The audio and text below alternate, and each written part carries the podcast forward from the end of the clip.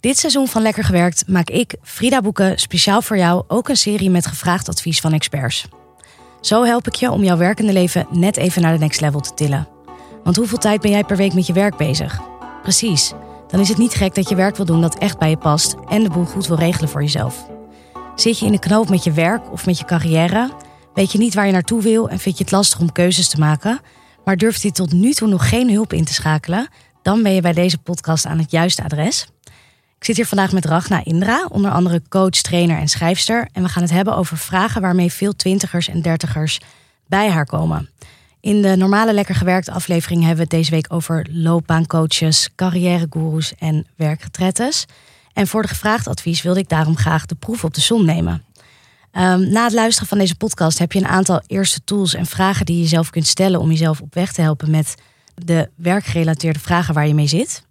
Ragna, wat leuk dat je hier bent. Ja, Frida, dankjewel. Heel Welkom. leuk om hier te zijn. Um, allereerst, stel je staat op een verjaardag en je moet uh, je oud-tante uitleggen wat voor werk je doet. Wat ga je haar dan vertellen? Oh ja, ja, als ik deze vraag hoor, dan moet ik eigenlijk meteen denken aan mijn dochter van zes. Die vaak vraagt, wat voor werk doe je nou mama? En dan zeg ik, ik ben een soort juf. Uh, en ik praat met mensen over hoe ze hun uh, leven kunnen inrichten. En uh, hoe ze de dingen kunnen doen zoals zij dat graag willen. En dat spreekt haar natuurlijk wel aan. Dus ik denk dat ik dat ook zo tegen mijn uh, oud-tante zou zeggen. En een juf is wel iemand die ook echt vertelt hoe het moet. Is dat ook hoe jij jouw eigen rol ziet? Nee, dat is waar. Dat is wel een klein beetje anders. Het woord coach kent zij natuurlijk nog niet. En een coach is voor mij iemand die meeloopt met uh, iemand die een levensvraag heeft. Nou ja, op het sportveld heb je natuurlijk ook een coach. Dus iemand die je bij de hand neemt en samen met jou een doel verwezenlijkt. Mm -hmm. En uh, dus ik ben ook trainer. En als trainer is dat wat ik, uh, wat ik ook doe. Dus ik laat mensen zien wat de, wat de opties zijn. En ik ga vanuit de persoon kijken um, ja, welke kant ze op willen. En daarbij sta ik langs de zijlijn om ze, ja, om ze aan te moedigen eigenlijk. Ja, je staat gewoon te juichen aan de kant. Ik sta te juichen. Ik ben een juichende juf. Wat geweldig. Dat klinkt hartstikke leuk. Um, hoe ben je tot het werk gekomen? Um, dat is een leuke vraag. Ik, uh, toen ik een jaar of 16 was, toen uh, was een van de beroepen die in mijn hoofd zat uh, psycholoog. Maar ik was heel slecht in wiskunde. En uh, in die tijd kon je wiskunde nog laten vallen. Dus dat heb ik gedaan. Maar dat sloot de optie psychologie studeren uit. Omdat Wist je dat ook al toen je het liet vallen? Dat dat, dat wist ik, ja. En toen ben ik rechten gaan studeren. Dus ik ben ook... Uh, totaal wat anders. Ja, totaal iets anders. En ik ben dus iemand die uit ervaring weet hoe het is om vast te lopen in studie en werk. Want ik heb drie jaar recht gestudeerd en ik ben toen gestopt zonder uh, zelfs mijn P te halen. Dus dat was best wel heel heftig. Oh, drie jaar en toen ook ja. nog je P. Dus het paste ook gewoon helemaal niet bij Het je. echt totaal niet bij mij. Maar ik had nog nooit zo naar iets hoeven kijken. Want alles was tot dan toe eigenlijk vanzelf gegaan. En toen merkte ik, nou, ik loop, dit past, dit past niet. Dit is veel te droog. Hoe heb ik deze keuze ooit gemaakt? Hoe kan dit? Uh, en toen ben ik geswitcht naar communicatiewetenschap uh, en uitgeverij. Ik heb een master publishing gedaan in, uh, in Engeland. Dat past heel goed op dat moment. Maar ook daar ben ik uiteindelijk nooit in gaan werken. Um, en niet lang daarna ben ik juf geworden in het onderwijs. Oh, je bent ook echt juf geworden? Ik ben ook echt juf, echt juf geworden, ja. Ik heb lesgegeven op de middelbare school. Welk vak? Nederlands. Um, dus dat klopt wel weer bij mijn communicatieachtergrond. Uh, dus ik heb mijn lesbevoegdheid toen gehaald en ik uh, stond twee jaar voor de klas.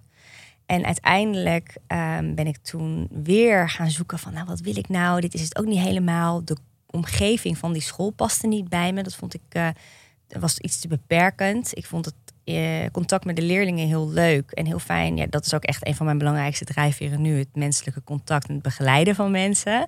Maar uh, het in een school, in een klaslokaal zijn en elke dag ongeveer hetzelfde riddeltje moeten doen, dat paste toen echt totaal niet bij me.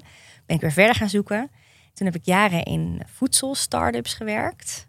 Wow, maar dit zijn echt allemaal hele verschillende dingen. Ja, en toen. Uh... Ik vind het wel heel bijzonder, want het is best wel een uitdaging voor veel mensen om uh, zich zo vrij te voelen om zulke grote switches te maken. En ja. dat hoor ik bij jou dat het eigenlijk relatief makkelijk ging. Zo nou, lijkt het. Ja, zo klinkt het nu inderdaad, maar dat was het op die momenten niet. Want het voelde ook elke keer als heel groot falen. Want nu weet ik het nog steeds niet. Welke kant uh, moet ik nu weer op? Straks ga ik het doen en dan vind ik het niet leuk. Of dan zat ik ergens en dan na een jaar of twee, vaak na anderhalf jaar, dan begon het weer een beetje zo te kriebelen. Um, heb ik weer de verkeerde keuze gemaakt. Ja. En, en dan kon ik mezelf er echt zo hard van langs geven. Eh, maar wat het probleem denk ik ook was, dat ik het steeds buiten mezelf ging zoeken. Dus ehm, ik ging kijken wat de opties waren. In plaats van dat iemand me bij de hand nam en zei: Goh, wat is nou eigenlijk voor jou belangrijk en waar ben jij goed in? En ik denk dat wel een gemene delen was dat communicatiestuk, maar ook uh, het maatschappelijke. Dus die uh, voedselstartups ook, dat ging over uh, ja, goede productie van lokale producten, fairtrade of biologische producten. Ja, iets goeds willen doen. Iets goeds willen doen. En toen ben ik weer teruggegaan, ook naar het sociale domein. Dus ik was uit het onderwijs in die foodsector gegaan. En toen ehm, dacht ik, nee, ik wil weer terug, maar ik wil niet het onderwijs in, maar wel echt een maatschappelijk betrokken beroep doen. En toen ben ik bij een bureau voor sociale innovatie gaan werken uh, als adviseur en projectleider. En daar werkte ik aan emancipatieprojecten. En in die tijd kreeg ik ook mijn uh, eerste en daarna uh, raakte ik zwanger voor mijn tweede dochter. En toen begon er weer van alles te kriebelen. Terwijl ik toen echt dacht van, ik heb nu echt de baan gevonden die echt bij me past. En maar toen kwam die oude wens van um, mijn 16-jarige zelf weer. Van die psycholoog. Deurkloppen, ja. En dat ben ik toen gaan verkennen. En ik uh, had al drie studies inmiddels op mijn naam staan. Dus, uh, en ik was uh, midden 30. kan er ook nog wel bij. Ja, nee, dat, ik dacht dus nee, ik ga niet terug echt naar, naar, naar school of naar de universiteit. voor meerdere jaren, want dat, nou, dat vind ik gewoon too much op dit moment in mijn leven wat is de kortste weg naar het helpen van mensen? Ik zag mezelf, ik had zo'n toekomstbeeld van mezelf in een um, fauteuil met iemand tegenover me op de sofa. Uh, in een mooie Echt kamer. Dr. Rossi. Ja, helemaal. helemaal Dr. Rossi. Dat wilde ik. En dan met veel planten en licht. En uh, nou ja, ik zag het helemaal voor me. Wat is de kortste route naar dat beeld? En dat was de coachopleiding. Uh, en ik dacht ook, weet je, als ik die coachopleiding ga doen, dat is kort. Dat duurde een jaar. Um, daarmee leer ik de tools. Het is heel erg hands-on. Um, ja, je bedoelt dat het praktisch is? Ja, heel praktisch. Uh, je kan meteen mee aan de slag. Je moest ook je moest oefenen op een oefencliënt. Je moest oefenen met je medecursisten en eigenlijk op jezelf. Dus um, je ging er meteen mee aan de slag. En ik dacht, weet je, dan kan ik het me helemaal eigen maken. Dus ik kan ook aan gaan vullen daarna met uh, cursussen die bij mij passen. En dat ben ik gaan doen. En toen ben ik eigenlijk uh, na de geboorte van mijn dochter, die tweede dochter, ben ik uh, voor mezelf begonnen met mijn eigen coachpraktijk uh, en training. Trainingsbureau. Ja. Wat een reis. Wat een reis, ja. Dus het is niet zonder slag of stoot gegaan. Nee, nou dat is misschien ook wel weer juist motivatie voor um, veel jonge mensen die ook nu denken van jeetje, wat moet ik, wat moet ik nou? Ja, het en, is um, heel normaal. Ik denk dat we dat ook soms wel eens vergeten. Hè? Uh, dat een carrière um, duurt heel lang. En tegenwoordig helemaal, omdat mensen kort studeren. En veel ouder worden ook. En veel ouder worden. Maar ook omdat, zeg maar, toen ik afstudeerde, toen was het nog heel normaal om tot je 5, 6, 27 te studeren. Dat ja. is niet meer. Dus mensen zijn 2, 23 als ze aan het werk gaan. Um, en dan moet je dus door tot je 68 staan. En, ja, en misschien over tien jaar is dat ook wel weer je zeventigste of zo. Van we zijn helemaal niet zeker dat we nu dat de mensen die nu de arbeidsmarkt betreden inderdaad tot hun 68 gaan werken. Ja, precies. Het is gewoon, het verandert voortdurend. We worden ouder, de maatschappij verandert. Dus het zou inderdaad kunnen dat we nog langer moeten werken. En daarom is het ook zo belangrijk om die hele tijdlijn af en toe ook eventjes weer uh, te zien. Want ja, je moet dus 50 jaar ongeveer werken. En als je. Ja, van wie eigenlijk? Ja, van wie? Nou ja, om, ja van wie? Goeie vraag. Um, je moet werken om geld te verdienen, om je, je leven te kunnen voorzien.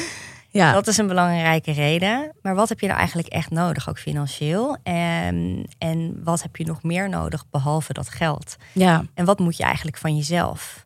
En dat zijn, of wat wil je ook vooral? Wat wil je zelf? En wat moet je van jezelf is natuurlijk ook een uh, vraag die vaak wordt ingegeven door wat moet je van je omgeving. En dat is een hele belangrijke vraag om bij stil te staan. Als je op een gegeven moment doorhebt, ik ben werk aan het doen of een leven aan het leiden wat niet helemaal bij mij past. Het schuurt ergens. En um, hebben we tegenwoordig meer last van die omgevingsdruk dan eerder? Want als je bijvoorbeeld kijkt naar hoeveel mensen tegenwoordig bij een coach lopen, uh, maar ook hoeveel mensen tegenwoordig coach worden, dan lijkt het wel alsof we in een bepaalde tijd leven waar iets meer aan de hand is. Ja, ik denk dat dat zeker het geval is. Ik denk zeker tot een jaar of 30, 40 geleden was de maatschappij natuurlijk veel duidelijker. En het pad wat mensen konden belopen was ook veel duidelijker. Als je uit een bepaalde sociale demografie kwam, dan ging je wel of niet studeren. Uh, je hoorde bij een bepaalde kerkgenootschap. Uh, en het was vrij duidelijk wat er van je verwacht werd. En uh, nou ja, die hele verzuiling is natuurlijk weg. We kunnen, je kan alles. Je kan alles doen wat je maar wil. Er zijn zoveel opties. En dat wordt ook heel erg gestimuleerd vanuit het onderwijs om lekker op, op onderzoek uit te gaan. Uh, vanuit ouders. Het is natuurlijk heel erg de, ook de popcultuur waarin we leven. Weet je wel, als je kijkt naar de programma's, de reality shows en de talentenjachtshows. Er is heel erg een nadruk op jezelf laten zien en the sky is the limit. Um, en natuurlijk social media. Dat speelt, speelt, een hele belangrijke rol waarbij we uh, onszelf van onze meest glossy, prachtige, inspirerende kant laten zien. Maar eigenlijk niet de keerzijde. En dat is uiteindelijk, uh, of de keerzijde, het echte leven. Mm -hmm. Dat is helemaal niet keerzijde, maar die hoort er ook gewoon bij. Dus er is ook, um, ja, er, er is ook een minder glossy kant aan het leven. Um, maar het lijkt net alsof we allemaal een soort van ideaalbeeld moeten nastreven. Um, en dat is denk ik wel echt iets wat de laatste twintig jaar in een enorme stroomversnelling is gekomen. Ja, dus aan de ene kant is dat in stroomversnelling geraakt en daarmee dus ook de hulp die je kan inschakelen als je daar moeite mee hebt. Ja, ik denk dat er daarom echt veel meer vraag is naar ondersteuning. Eigenlijk bij een hele ja, basic life skill, noem ik het maar eventjes. Voelen wat je nodig hebt in het leven en wat je eigen behoeftes uh, zijn. Als er zoveel keuzemogelijkheden zijn. Uh, en er ook zoveel druk is. Dat is totaal geen basic skill, toch? Dat is eigenlijk het de ultimate skill die iedereen wil leren ja, in het leven. Eigenlijk zou voelen toch, zou een basic life skill moeten zijn, toch? Het zou, je zou eigenlijk al als kind leren we dat af. Uh, kinderen zijn heel primair. Weet je, die, uh, die gaan huilen als niet naar hun zin hebben. Of stampvoeten of op de grond liggen. Uh, en als we opgroeien, wordt dat je op een gegeven moment afgeleerd. En dat betekent ook dat je dus niet meer zo makkelijk voelt wat je nodig hebt. Dat hele primaire, dat is misschien maar goed ook. Want stel je voor dat je dat de hele tijd op je werk gaat doen. Maar het betekent dus wel dat je als volwassene weer in contact moet komen met ehm, wat, wat voel ik nou eigenlijk echt. En dat is voor sommige mensen al best wel vaag. Maar ik denk fysiek voelen wat je voelt. En dat uh, die signalen serieus nemen. En daar woorden aan kunnen geven. En daar woorden aan kunnen geven. En ook naar kunnen handelen. En dat is natuurlijk waar coaching uh, heel goed bij helpt. Um, dat is echt iets waar heel veel behoefte aan is. En mensen komen vaak met een werkvraag uh, bij mm -hmm. mij. Maar het gaat eigenlijk nooit alleen maar over werk. Het gaat Waarom niet? Nou, omdat uh, dat werk is zo, dat is in uren. Inderdaad, we hebben 168 uur in zo'n week. Uh, van die uren, de wakkere uren, uh, besteden we er aardig wat op ons werk. Ja. Maar daarnaast ben je natuurlijk nog meer dan alleen maar je, je, je werkidentiteit. En um, er ligt wel heel veel nadruk voor twintigers en dertigers ook um, om ja, om daar voornamelijk de focus op te, op te leggen. Maar wat ben je nog meer? Wie ben je nog meer? Behalve alleen maar die werk, werkpersoon. Ja, dus, je, dus er gaat eigenlijk te veel aandacht uit naar ons werkidentiteit, waardoor we uh, dat die andere identiteiten niet genoeg ontplooien misschien? Ja, en ook vooral waardoor die anderen een beetje in de verdrukking komen. Mm -hmm. En dat gaat, uh, dat gaat schuren, dat gaat, dat gaat knellen, dat, dat voelt niet lekker. Um, ook omdat, kijk, voor sommige mensen is werk gewoon werk. Dat doe je inderdaad om geld te verdienen. Maar heel veel mensen steeds meer. En ik denk dat het ook echt iets is van onze generatie en jonger. Um, dat je ook betekenis en zingeving uit je werk wil halen. Mm -hmm. um, ja, want dat is ook gelijk de eerste vraag. We hebben eigenlijk even in de DM's gescrolld van uh, de lekker gewerkte Instagram. En daar zijn best wel veel reacties van luisteraars die, uh, nou, die zeggen waar ze zelf mee zitten in hun werkende leven. En daar komt best wel vaak ook terug van, ja, ik doe iets, maar uh, ik weet eigenlijk niet wat ik wil. Dit wil ik in elk geval niet. En hoe kom ik dan verder? Ja. Um, dus het leek me eigenlijk leuk om met jou even door uh, deze en nog een andere vraag heen te gaan die we hebben gehoord. Ja. en te horen van jou, ja, wat zou je aanraden? Of hoe ga jij te werk? Als coach als jij deze vraag nou in dit geval van mij krijgt? Ja, nou, um, waar ik eigenlijk begin is uh, bij het begin, bij het hier en nu. Hoe ziet je leven eruit? Uh, naast dat werk, uh, wat zijn gebieden waar je nog meer aandacht aan, aan wil besteden? Ehm, en in veel gevallen is dat, nou ja, dat is dus vaak werk.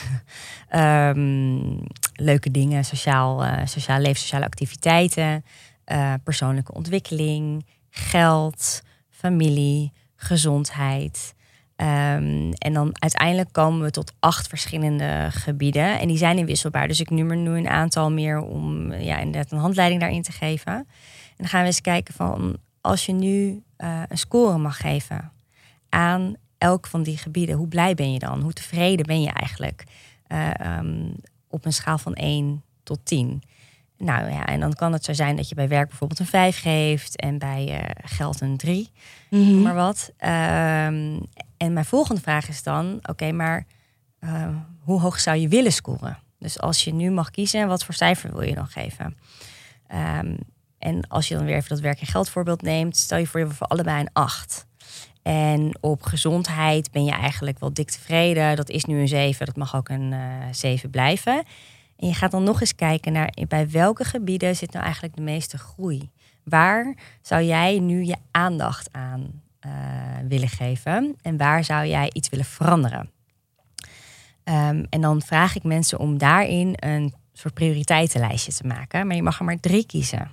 Want als je nadenkt over die week waar 168 uur in zitten, dan heb je dus je beperkte, je beperkte middelen, beperkt aantal uren waarin je aandacht kan geven aan de verschillende gebieden in je leven. En ik denk dat dit ook precies een punt is waar veel mensen stress ervaren. We willen allemaal ook heel erg veel.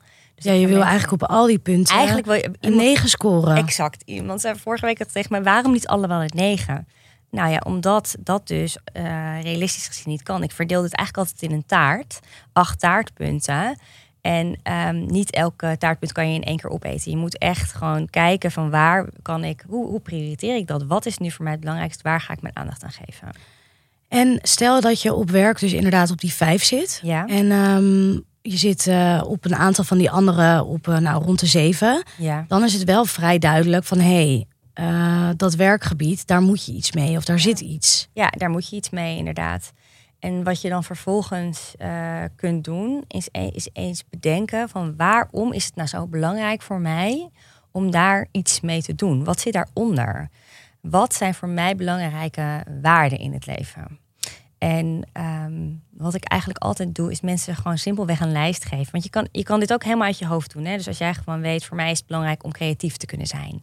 Want dat zijn waarden eigenlijk. Ja, ja ik vind zijn... het soms waarden ook best wel een beetje zo'n vaag woord. Van ja, ja. Uh, weet ik veel. Ja, het zijn de dingen die je belangrijk vindt. Ja. En dat kan een zinnetje zijn, dat kan een woord zijn. Uh, daarom help ik mensen vaak met die lijst. Maar als je gewoon eens nadenkt over wat je op, op dagelijkse basis doet en waar je energie van krijgt. Uh, wat zijn dan de woorden of de zinnetjes die daarbij passen? Um, maar ik zal ook even een lijst geven, die kan je misschien uh, delen. delen. Ja. En dan kan je daar, daar eens doorheen gaan en eens aanvoelen: is vrijheid belangrijk voor mij? Dat is voor heel veel mensen heel belangrijk. Je vrijheid om ook uh, lekker lang op, op reis te kunnen gaan. Ik vind dus dat vrijheid, ik hoor het heel veel om me heen en ik hoor het eigenlijk mezelf ook best wel vaak zeggen. Ja. Terwijl het uiteindelijk helemaal niet zo heel erg belangrijk. Zeg maar, heel veel mensen gaan uiteindelijk toch met heel veel plezier de hele week naar eenzelfde kantoor. Of gaan toch uh, vinden het helemaal niet erg dat ze altijd aan Nederland gebonden zijn, bijvoorbeeld. Ook al kunnen ze wel lekker thuiswerken of zo. Ja. En zeker in het begin van mijn eigen carrière riep ik altijd dat ik vrijheid heel belangrijk vond. Maar uiteindelijk wilde ik gewoon uren maken en veel leren en van met leuke mensen werken. Ja. En was ik helemaal niet vrij, want ik mocht maar vijf weken per jaar op vakantie. Ja, was Dus niet ik riep dat wel, maar het was helemaal niet. Uiteindelijk was het helemaal niet zo. Ja, dat is ook heel belangrijk om te onderzoeken. Wat betekent het dan voor jou? Wat is dat dan in jouw geval?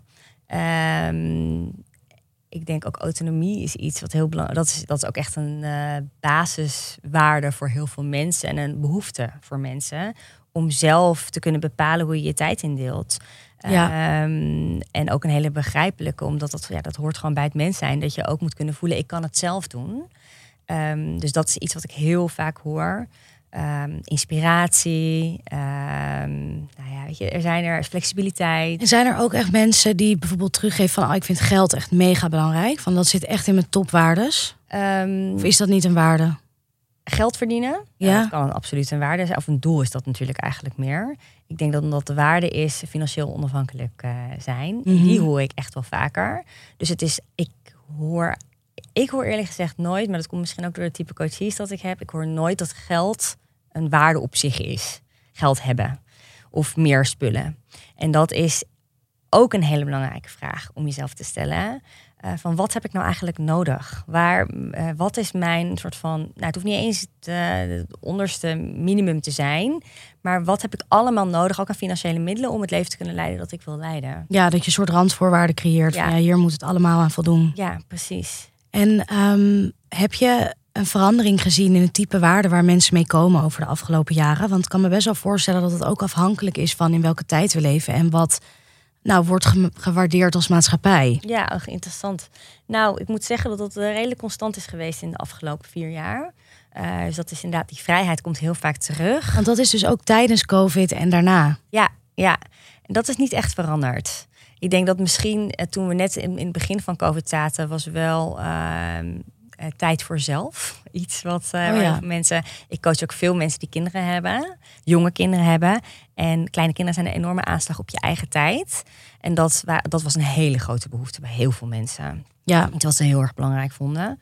Uh, dus die heb ik wel echt, daar was meer aandacht voor toen, omdat je, mensen konden gewoon geen kant op. Uh, nee, ik denk autonomie, vrijheid, uh, duurzaamheid is echt een heel belangrijke waarde en ideaal. Wat heel veel mensen hebben. Dus iets nuttigs doen. Die zingeving, betekenis, um, uh, sociaal bezig zijn. Uh, dat zijn woorden die ik heel veel hoor. Verbinding. Dus verbinding voelen met anderen. En dan heb je dus zo'n lijstje. Nou, daar staan dan zes of zeven van dat soort kernwaardes op. Ja. Uh, het zijn vaak best wel grote woorden ook, weet je wel. Ik hoor verbinding, uh, duurzaamheid, ja. uh, autonomie. Ja, ja hoe, hoe maak je dat dan vervolgens concreet voor jezelf van... oké, okay, ja, en wat ga ik dan nu doen? Um, nou, wat je het beste kunt doen is in ieder geval een kleine lijst voor jezelf maken. Dus je gaat eerst helemaal los en je kiest alles wat erbij past. En dan probeer je dat een lijst van eerst tien en dan vijf belangrijkste waarden te maken. En dan is het ook voornamelijk um, als je gaat kijken van wat zou ik willen. Dus je bent, je bent dan meer bewust van wat je interne waarden zijn. Je gaat het als een soort checklist gebruiken. Maar als ik kies voor bijvoorbeeld een freelance bestaan, dan um, is dat misschien tikt dat de waarde van die vrijheid bijvoorbeeld heel erg aan. Mm -hmm. Maar stabiliteit, wat een andere waarde kan zijn, helemaal niet. En wat weegt dan zwaarder voor jou? Maar het is een hele belangrijke eerste stap om weer te verbinden, dus ook, groot woord, met wat je zelf uh, nodig hebt. En dan kan je gaan kijken wat zijn eerste kleine stappen, kleine acties um, om die waarde weer te voelen. Dus als creativiteit een uh, waarde is die je eigenlijk heel graag zou willen voelen in je werk. En je werkt bij een bank in een administratieve functie. Um, Klinkt heel uitdagend dan. Ja, dan is het misschien, uh, zou je kunnen zeggen, ik ga een nieuwe baan zoeken. Misschien zit je daar hartstikke lekker omdat je hele fijne collega's hebt en vind je dat heerlijk. Uh, maar is er iets in je hoofd wat al jaren tegen je zegt: ik wil met een schildercursus beginnen. Of ik wil uh, met een vormgevingsprogramma uh, op de computer leren werken. Of ik wil me in fotografie gaan verdiepen.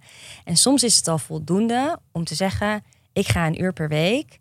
Um, in de basentijd dan hopelijk, toch? In de absoluut in de basentijd. Want het mag natuurlijk sowieso ten koste van je werktijd gaan. Uh, ga ik daar eens wat tijd in investeren. Het gaat erom dat je weet wat de waarden zijn en dat je ook tijd maakt om daar invulling aan te geven. De manier waarop je daar invulling aan geeft, dat hoeft niet iets radicaals te zijn. En dat vind ik altijd heel mooi in coachtraject, dat het heel vaak ook niet zo radicaal is. Dus mensen denken dat ze van ja. baan willen veranderen, of dat ze voor zichzelf willen beginnen en dat ze dat morgen willen.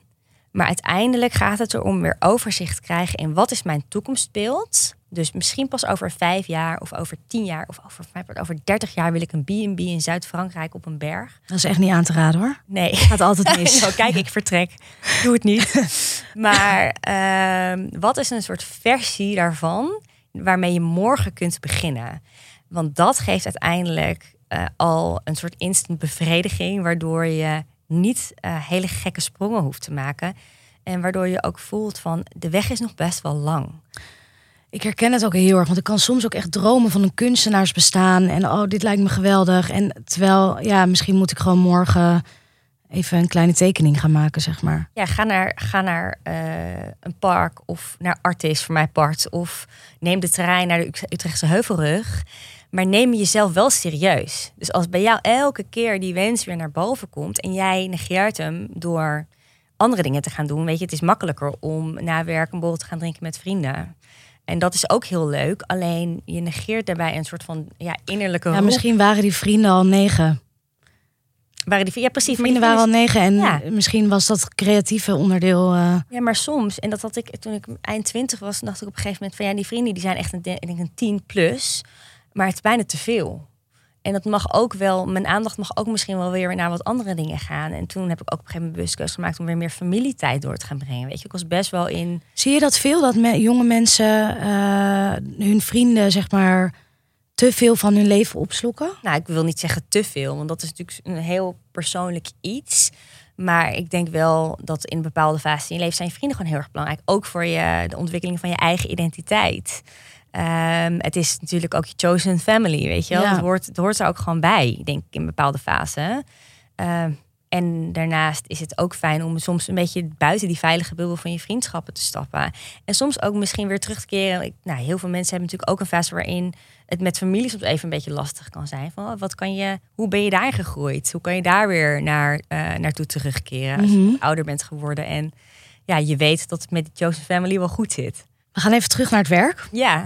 um, je hebt die lijst. En uh, eigenlijk wil je morgen gelijk gaan beginnen. Je denkt, nou, welke waardes vind ik niet in mijn werk? Oké, ik ga kijken of ik daar activiteiten aan kan verbinden. Uh, om te zorgen dat ik daaraan eigenlijk gevoed word. Um, zeg je dan dus ook van, nou, hou die baan nog maar even bij die bank in de administratie. Terwijl je eigenlijk heel erg creatief aan de slag wil. En tuurlijk doe je dan een uur per week misschien die schildercursus. Ja, is dat dan genoeg? Nou, ik denk dat dat kan je niet echt, dat kan ik niet zo zeggen. Dat hangt heel erg van de persoon en het punt uh, in de carrière en in het leven af. Ik zeg vooral onderzoek het serieus. Maak tijd voor jezelf en je eigen, uh, je eigen gevoel, je eigen behoeften en je eigen waarde, om dat daar weer even uh, naar te luisteren. En dat is iets wat we vaak niet doen. En dat vraagt namelijk echt vertraging en verstilling. Uh, en het leven raast maar door. Dus daar moet je zelf heel bewust keus voor maken. Dat kan je alleen doen. Je kan zelf zeggen van nou, ik ga uh, komende maanden een half dag per maand aan mezelf uh, besteden. En ik ga een dagboek kopen, een journal of een notebook. En dan ga ik gewoon aantekeningen in maken. En ik begin met deze vraag. Het is altijd zo grappig dat het dagboek is dan niet het hippe woord en dan noemen we het journalen. Ja, nee, ik vind journal eigenlijk een heel stom woord, omdat ja. het weer een Engels woord is en het is eigenlijk gewoon een natuurboekje. ja, precies, ja. ja dus het heet nu journalen, maar dat, en dat is ook wat het is. Maar het is, gewoon, er, ja. het is gewoon schrijven in je boekje.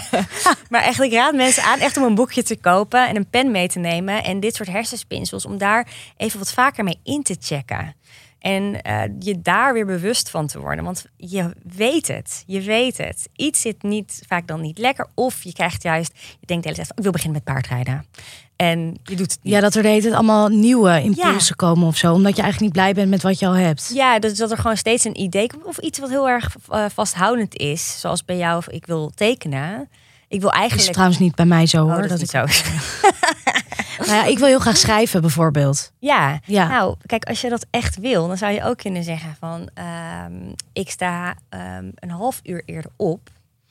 En ik pak mijn pen en mijn boekje. En ik ga elke dag beginnen met een kwartier uh, schrijven vrijschrijven. Ook weer zoiets, free writing. maar dat is wel echt een super goede manier om het in je systeem te krijgen. En echt te kijken van wat gebeurt er eigenlijk als ik me daar een maand aan committeer. Ja. Want het is, gaat niet vanzelf. En dat nee, dus je, het is ook hard werken. Het is, hard, het, is, het is niet zo, net als weet je wel, dat vind ik altijd lastig met het manifesteren. Als je het maar hard genoeg denkt, dan gebeurt het vanzelf. Dat vind ik zo jammer dat dat vaak niet klopt. Want dat zou ik zo fijn vinden. Ja, helaas. Jammer hè. Ja, nee, het is gewoon, je moet echt, uh, je mag dromen. Je mag jezelf toestaan om te dromen. Je mag luisteren naar um, die woorden, die gevoelens, die ideeën die steeds in je opkomen. En dan mag je er ook de tijd voor maken om daar iets mee te doen. En dat kan dus een kwartier schrijven per dag zijn. Dat is misschien al te veel gevraagd. Als het één keer per week een kwartier is, ook prima. Maar doe iets. Ja. En uh, probeer dat vol te houden. En als je dat moeilijk vindt, vertel het aan anderen. En uh, probeer dat met. Uh, help elkaar. Help elkaar. Probeer een vriend of vriendin of collega uh, te betrekken in dat proces. Um, zet reminders in je agenda. Ik weet ook hoe makkelijk het is om daar weer overheen te kijken. Maar probeer gewoon een soort van drie veiligheids dingen in te bouwen, waardoor je zeker weet dat je dat een je tijdje gaat volhouden. Ja. Ja, Maar tijd maken, die, die tijd ontstaat niet, want iedereen heeft maar 168 uur. Ja, en en dus je, moet iets anders ook niet doen. Je moet iets anders laten. Ja. En dat is dus, dan kom je weer terug bij die, Die vrienden. ook. Ja, precies, die negen. die al supergoed gaat, maar waar je dus misschien ook even zou kunnen zeggen, nou, misschien is een acht goed genoeg. En dan ruil ik dus wat tijd die ik op dinsdag, woensdag en donderdagavond met mijn vrienden normaal gesproken doorbreng, ruil ik in voor ehm, de schrijfopdracht aan mezelf. Ja. Ik vind het een, ehm, een hele goeie dat je dus ook wat kleiner kunt beginnen. Dat je dus niet. eh, ik denk dat veel mensen denken aan eh, bij een coachtraject aan het roer drastisch omgooien en eh, weet je, een heel ander levenspad kiezen. Terwijl het dus ook kleiner kan zijn. Dat vind ik mooi. Rachla, dankjewel voor dit mooie gesprek.